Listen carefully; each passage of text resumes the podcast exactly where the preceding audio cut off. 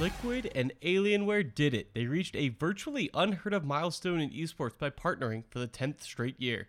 I'm Mitch Reams, and this is the Esports Minute from Esports Network.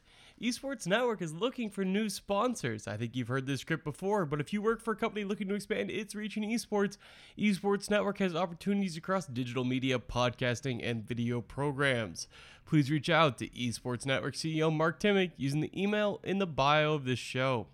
Now into the episode.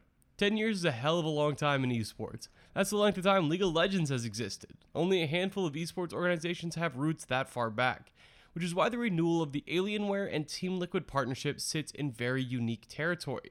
The two brands have been working together for ten straight years. Liquid is one of the oldest esports organizations that exists in the West, after being created in the year two thousand with a focus on StarCraft. And the renewal of this partnership isn't a shock to anyone. That's not what we're reporting here. Liquid has branded both of its facilities with Alienware's name, and the two brands are clearly locked into a mutually beneficial relationship. But it highlights how esports is growing some really strong roots, with more growth on the horizon. These are major brands, and they aren't going anywhere at this point. Actual esports games will come and go.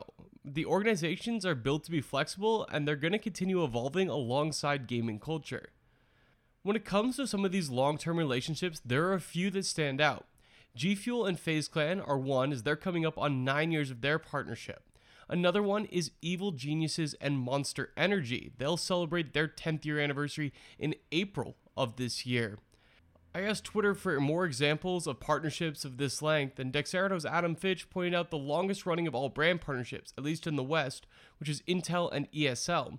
The two giants have been working together on events like I E M for eighteen years now. E-United's director of marketing was the one who pointed out E G and Monster Energy, and he even highlighted a tweet in twenty eleven which gave it a clear start date. You might notice I fit in in the West a few times in this show, and that's because esports organizations in Asia are often started by companies themselves, and I wasn't really sure how to qualify that. Some, like K T Rolster, which is tied to a Korean telecom company, have basically been a sponsored partner for twenty-three years now, after being founded in nineteen ninety-seven. Another good example would be uh, South Korea Telecom, S K T, as it's come to be known. The organization has rebranded to T one Sports and Entertainment, but S K T, the company, is still a partner of the esports organization. So it gets a little muddied waters when we look at some of the teams in Asia, just because they're founded by companies themselves. So does that count? I don't know. It's a toss-up, but it's worth mentioning, of course. And really, the reason I wanted to highlight these long-running partnerships is because it's truly an incredible achievement, and hopefully we see more and more fruitful brand partnerships pop up in this space that will drive investment and revenue to esports organization, as well as creating just really classic brand partnerships that people come to know and love. Sports has a ton of these, especially soccer, where you have a bunch of Premier League clubs that have had similar brand names on their jerseys for very long periods of time.